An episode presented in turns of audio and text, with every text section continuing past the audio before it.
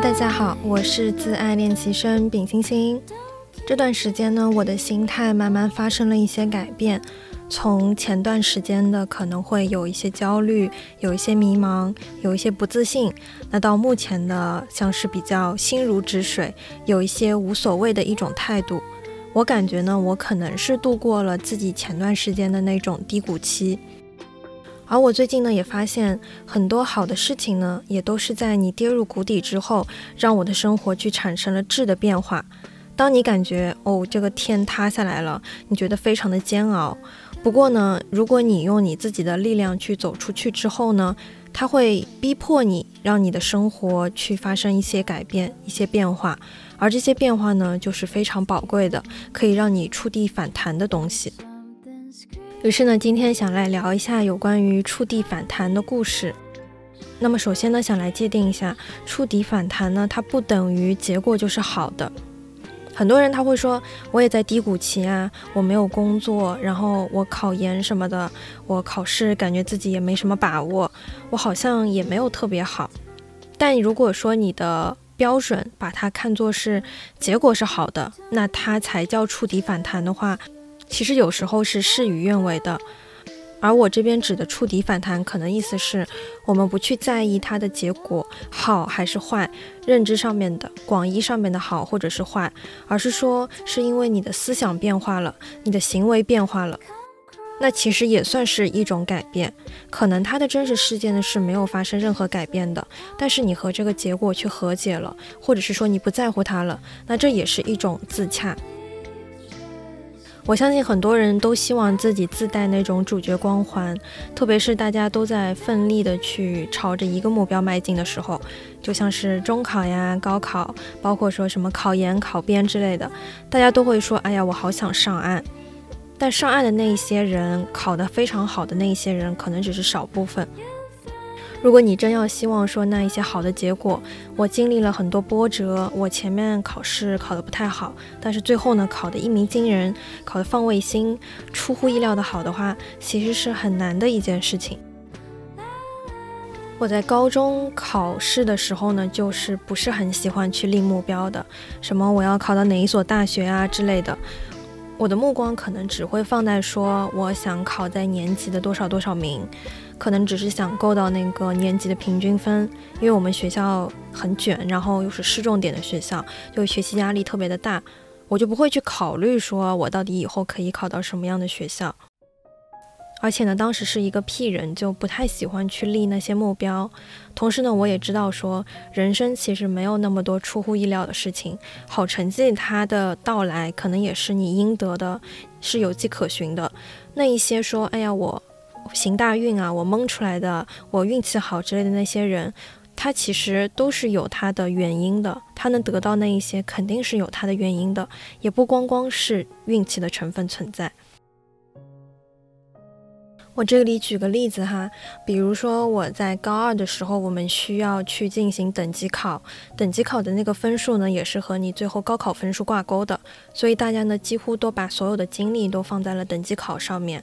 而我当时呢是需要去考地理，但是在临近快要考试前二三十天的时候，我们的二模第二次模拟考试的分数出来了，我呢在区里面排名是 C 的成绩，基本上就是年级倒数的一个成绩。而我之前的地理考试大大小小的，基本都是也不算是特别好吧，但是也都排在了大概年级中游，可能 A 或者是 B 这样子的一个区间。而考到 C 呢，一下子我就成为了一个重点关注对象，老师呢也会说特别惊讶，然后需要我抓点心之类的。我当时听到这个成绩的时候，也是觉得非常的焦虑，也非常的感觉羞愧吧。就以前觉得自己还行，然后混在那里面也没有什么奇怪的地方，但一下子呢就。考到了这种年级倒数的一种成绩，我也很着急，而且呢，也是只有二十多天就要高考了嘛，心里呢就是特别的没有安全感。不过呢，我在二十多天之后的等级考正式的高考的时候，我考到了一个 A 的成绩，那从 C 到 A 大概就是跨了大概有五六级这样的台阶。有人可能会说你是运气好，你是行大运，你一下子考到这么好的一个成绩。但是呢，我现在想来，我也是反思了我自己的一个学习方式，去调整了我很多的一些内容。比方说，我在大题上面，原本呢可能是没有什么概念和逻辑架构去做的一些题目，但是在二十几天之内呢，我找到了一些诀窍和一些方法，就是开窍了。那在大题方面呢，也知道了怎么样去回答，以及呢，我在基础知识方面，我也是把所有的书全都认认真真的都翻了一遍，看了一遍。巩固了这个知识，那这一些呢，都是可以奠定我考到 A 这个成绩，在二十多天有质的飞跃的一个基础，一个原因所在。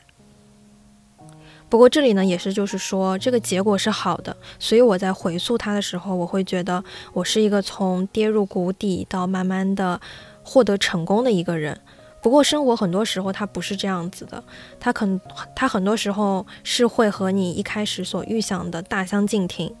但是我们能做的就是说，我和这个结果和解。可能以前我觉得啊，这个很离谱的这个结果，但如果目前你当下的你看到它时候，你觉得诶，我是可以接受的，我觉得这个也挺好的，那这也是一种自洽，这也是一种触地反弹。因为你的观念不一样了，你对你的生活，你可以更加能接受它了，这也是非常好的一种结果。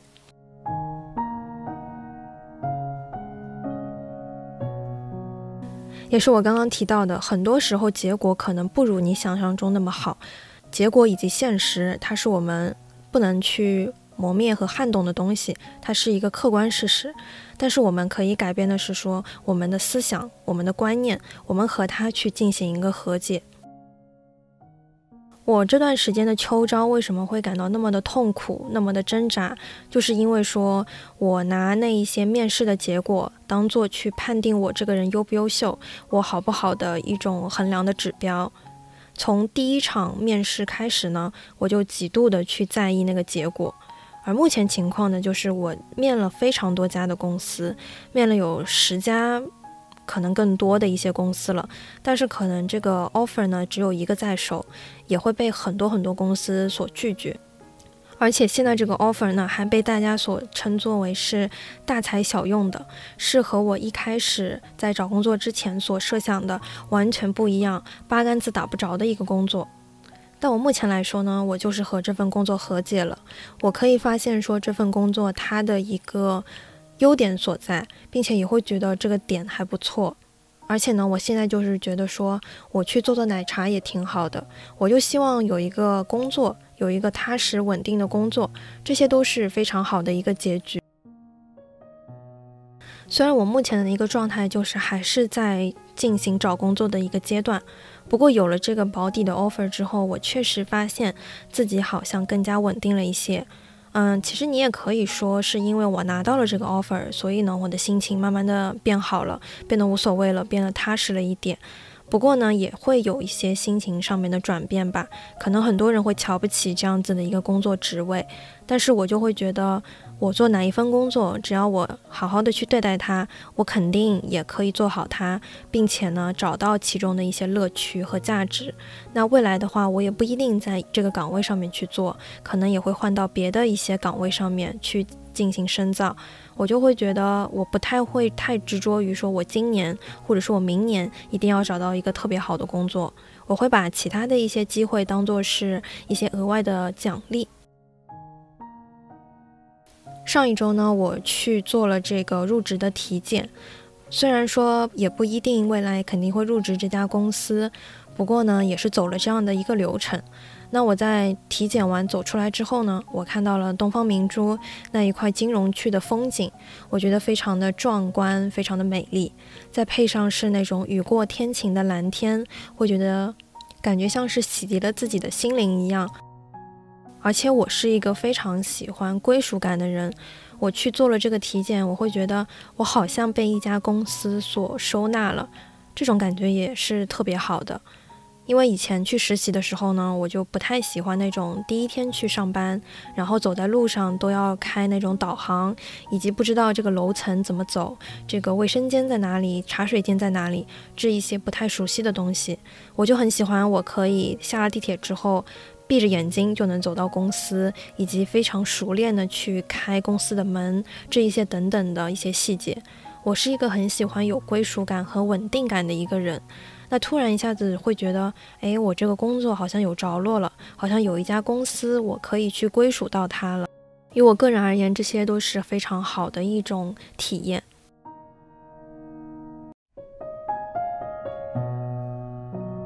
而且呢，人生其实过的就是一个自洽以及稳定，我们不需要太多的去在意外界的一些眼光。我们只需要去在意身边那一个最亲近的那个圈层的人就好了，像是你的家人、你的伴侣、你的对象以及你的亲密朋友，你让他们去知道你的那一些生活那些细枝末节就可以了。其他人的眼光其实并没有那么的重要，我们也不需要和那些外界的普通的人去进行一些社交，和他们去进行生活。只要我觉得我的生活很好就可以了，就够了。可能现在有很多像是年轻人啊，他们会觉得自己的工作特别难做，也特别煎熬。其实我也不知道，我入职之后，如果真的是在这家公司，我做的心情会怎么样。不过呢，我感觉，如果你已经做了这份工作，你已经开始了，你一定要去承担这样子的一一份责任，就是可能说你需要冒风险。你他不太适合你，你需要去进行磨合，你需要去给到自己自洽的力量，去找到说这份工作它的价值点在哪里。因为人每天都要接触这个东西，如果你不喜欢它的话，那难受的人只有是你。我爸爸呢，他就是一个偏内向的人，他可能也不太会能说会道，但是呢，他接触了他的自己一份工作，并且呢去。一定要让他去做这个销售，和人去打交道。那慢慢呢，他也是把自己磨砺成为了那一个可以胜任这份工作的人。他也觉得说自己那一份潜力好像被发掘出来了，也没有觉得说到底有多难受之类的。那对于一份工作来说，人最重要的还是可以找到那一个让自己感到有成就感和快乐的点。那对于每个人来说呢，他都是不一样的。就像是我，我可能是特别擅长做数据处理以及做 Excel 的一个人，做那些表格，然后去搭建那一些公式，这件事情就会给我带来非常大的满足感。以及呢，如果这家公司它有食堂，这个点的话就可以满足我一日三餐就可以吃比较普通的饭菜，可以吃的让人。胃比较舒服的一种心情，那我也会觉得这个点是让我非常感受到满足和开心的一个优势，一个优点。第二方面呢，我觉得大家可以放下结果论，去拥抱一切的可能。我现在目前呢，就是以一种无所谓的态度去面对我生活当中的任何的事情。我不会再去看，说我今天投递了这么这么多的公司，我一个个去官网上面查我的进度，他是否有拒绝了我？如果他拒绝我了，我会去思考很多，像是说是不是我的实习经验不够啊，我的能力不够，我的简历是不是写的不好，或者是在上升到我的学历问题。是否因为我是双非，所以他不给我这个面试的机会，会感觉到受挫？现在我目前不会以这样的思路去对待这个事情，而是说，如果我今天接到了一个电话，我收到了一家公司竟然给我发面试，我会以一种我非常惊讶，他竟然给我发面试了这样的心情去对待他们。我会觉得我是多了一次机会，而不是说我认为这个机会是应该给到我的。如果我看的一个角度只是说。这家公司好像拒绝了我，这家这家很多家公司都拒绝了我，那这样子的态度呢，是一种失去的想法。而我现在目前的想法就是说，我又拿到了一个新的机会，我可以去通过面试去感受不同的企业、不同的文化，去长见识，去多接触。那这样的思维，这两种的思维就是完全不一样的。同时呢，我也是刚刚讲的，我现在不去在意这个面试的结果。不去内耗，说自己是否是能力啊、学历啊问题，这一些我都是无法去改变的，它都是客观的事实，它只会干扰到你自己的一个动力。而我能做的呢，就是在准备面试以及面试完了进行反思和复盘的时候，好好的去做，好好的去思考自己有哪一些改进的地方，以及去思考一下这家公司的氛围啊，以及和他相处交流之后你的感受是什么。我可以抓住这一些时代的东西，以及说呢，对于应届生来说，开阔眼界是非常重要的。这也是我家里人跟我讲的。而且呢，你上班之后也可以多多的去面试，哪怕是说你没有一些跳槽的想法，但你也可以去外面见见世面，看看自己的一个市场的定位，市场的一个趋势是什么样的，以及别家公司的风格是什么样的。你不用太执着于在哪里，然后一定要去面进这家公司，以平常的心去面对所有的机会。也是一种非常好的可能，就像是我现在真的是大大小小的公司都面过，什么国企呀、民企、外企，真的每个人他给我的感受，他们的风格都是完全不一样的。我就不会把一定要面到这家公司，一定要拿到 offer 这个结果当做是第一位的，而是说我就去体验一下，我就多给自己一次机会去面面看，以一种非常无所谓的态度去面对我的那一些面试的结果。和他们的交流呢，也会收获到非常多，看到特别多，体验特别多，这些都是我的一些收获，是你开阔眼界之后你的一些收获。人面试面多了之后，真的就是麻木了，然后非常的坦荡，也非常的大方。我现在就是完全不惧怕任何的面试。包括是说，可能有些人会跟我讲，我有点害怕英文，我有点害怕群面。但是如果你在英文这方面，例如说我在一开始做测评，做了三四十家的测评，其中英文的一些问题，它可能已经包含了十几二十家，你把一个问题来来回回的讲了五遍六遍，你就也不会去惧怕英文口语这个事儿了。那包括群面也是，你去完成了两次、三次之后，你就摸清了这个套路，你也就知道了说怎么样去进行表现，怎么样去做得更好。人呢就是熟能生巧吧，你做了很多之后，你就不会觉得害怕了。而这个过程，这个历练的过程呢，也是非常锻炼自身的，都是非常好的结果。第三方面呢，我在这一两年做过最伟大的一件事情，就是我和我的原生家庭去和解了。其实我们家呢，人员结构也好，还是它的复杂程度也好，是没有任何一点的变化的。但是我的心态呢，在最近的一两年就变得特别特别好，也是我之前在节目里可能提到的。我之前学车呢，是因为我们家有一辆不开的车子。我跟我妈说，我想开，想开去学校。我妈就说好呀，你学出来了，我就给你开。但是在我考到科目三，马上要去考科目三的时候，突然一下子，我妈这边就跟我说，不能去开那辆车，因为这个车呢不在我妈的名下，所以呢我就没有这个使用权。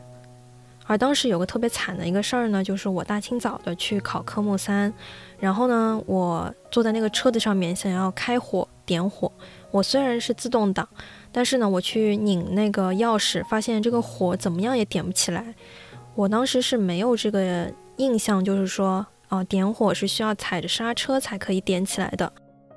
也是一下子脑子宕机了，就完全愣在那边，导致两次机会都是没有把这个火点起来，也会觉得非常的羞愧。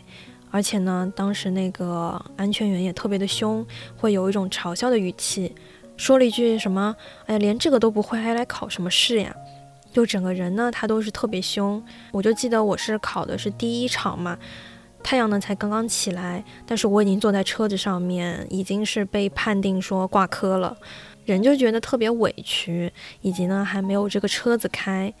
那个时候呢，我还有一种自我惩罚的心情，就会觉得。嗯，我考出来了，我才有这个资格打车去地铁站。没考出来，那我就没有资格呀，我就只能坐一些公共交通。所以呢，我就查了交通，然后坐了公交车，准备去地铁站。但是坐上去发现，说我竟然坐反了，我坐到了一个更偏更偏的地方。在一个站下来之后，发现说我需要在大热天的时候步行大概一公里才可以到最近的一个地铁站，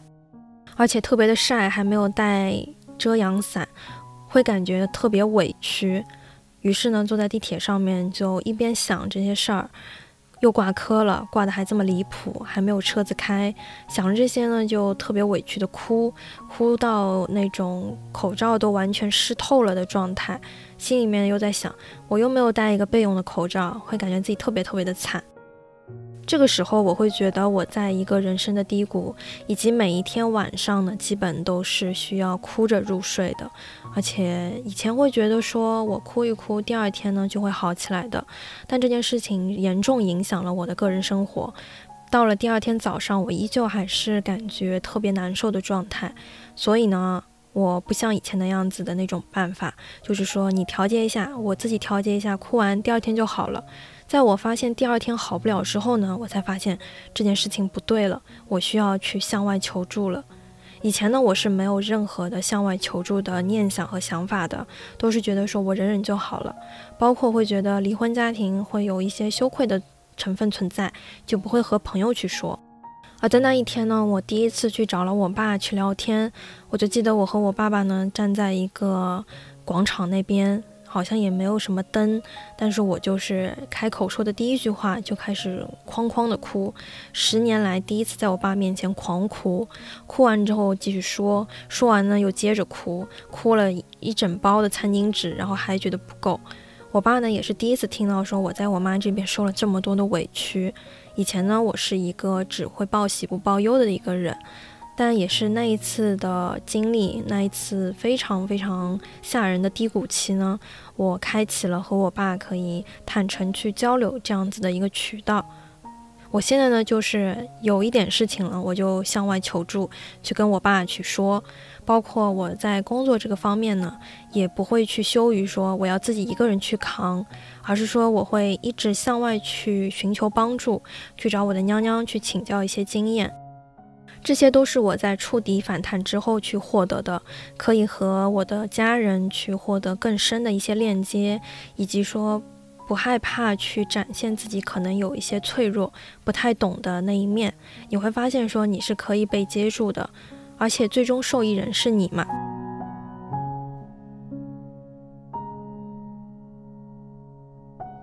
第四点呢是有关于感情方面。我开始爱自己的一个契机呢，是因为经历了一次特别刻骨铭心的一个分手。那这个分手呢，是断崖式的分手，就是前两天还在跟你说咱们俩要好好处，到那一天呢，就完全就是说，哎呀，咱们不要再继续接触了，我们去当普通朋友吧。我以前呢是一个缺爱的人，因为家里面的一些家庭原因，所以可能呢没有获得父母特别多的一些关爱，那我呢就会向外去寻找。例如说，我在高中的时候，又是喜欢同班同学，然后又去追星，去用这种爱情去麻痹自己。遇到了一些家庭的挫折呢，也不会想着说怎么样去进行抵抗和对抗，而是说让自己转移注意力去逃避它。而那一次分手呢，让我正视了自己这样子的一个情况。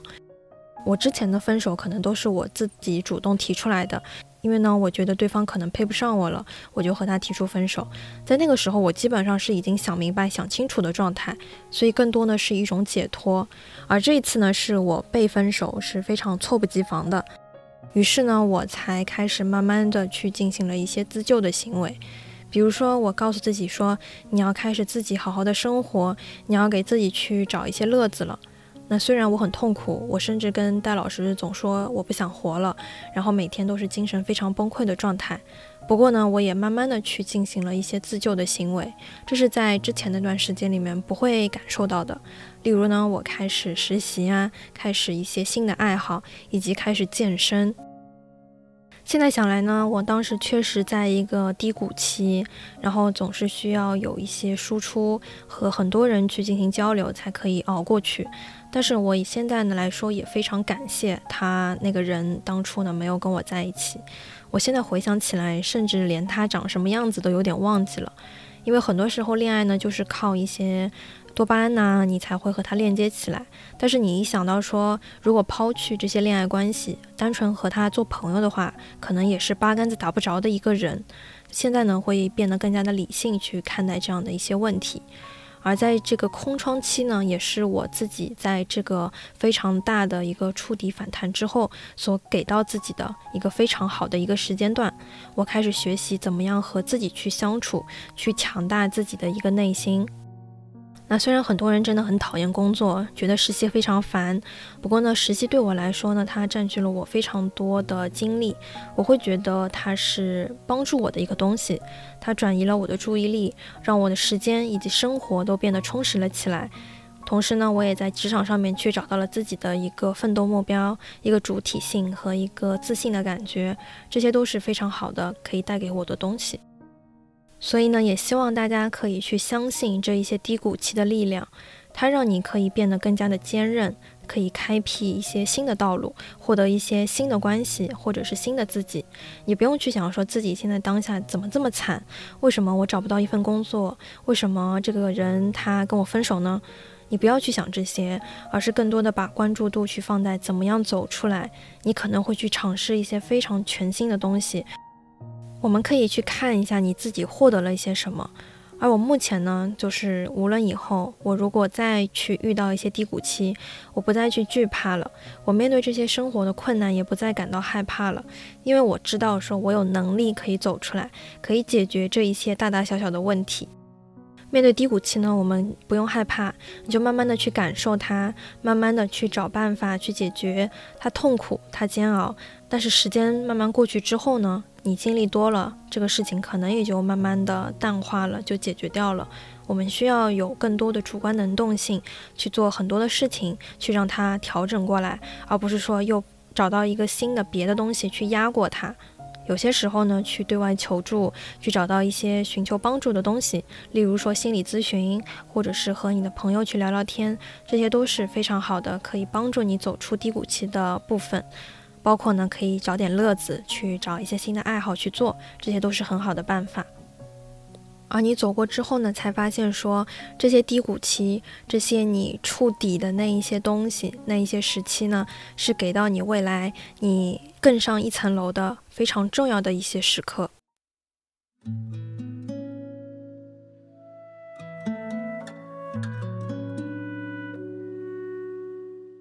那本期节目就到这里啦，希望大家都可以相信自己拥有对抗低谷期的能力。如果你觉得说自己的生活怎么这么惨，真的太悲惨了，其实可能是你的生活在提醒你，你要去做一些改变了。这些改变呢都是非常宝贵的财富，可以让你更上一层楼。同时呢，你也可以在小宇宙 APP、网易云音乐、QQ 音乐、苹果 Podcast 搜索“自爱练习生”找到我。欢迎你在苹果 Podcast 里给我打分。目前呢，也已经开通官方微博了，会发一些日常，还有碎碎念，可以直接搜索“自爱垂地播客”，或者是在播客的介绍栏里面点击链接。如果呢想加入听友群，请添加微信小助手，不上发条的拼音加一二零三，备注听友群即可。期待与你下期再见，祝你健康，祝你幸福，拜拜。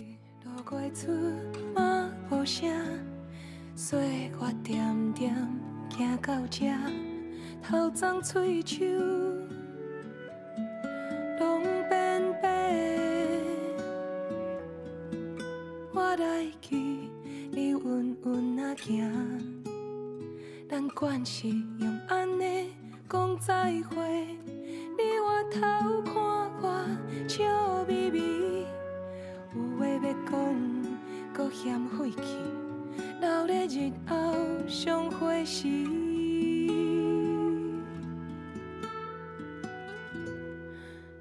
讲人生，讲短嘛是长想来想去拢是靠缘分，若是互相信任甲理解，搁较七分嘛会变熟悉。心头一旦有人留伫遐，路途较暗较远，袂孤单。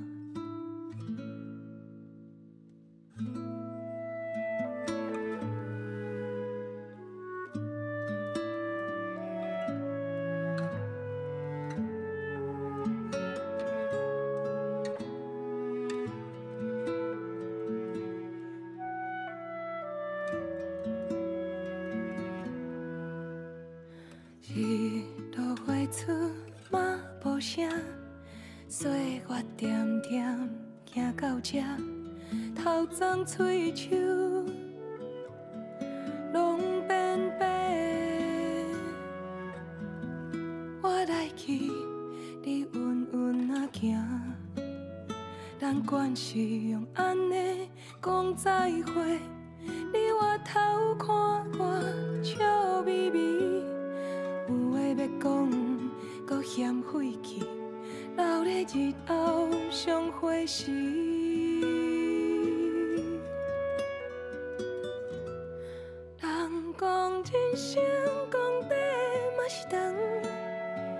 想来想去拢是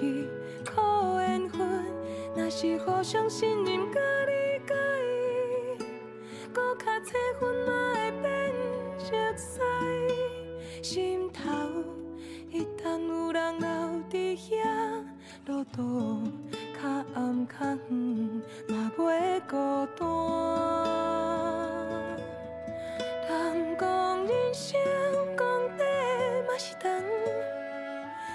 来想去拢是苦缘分。若是互相信任，甲你。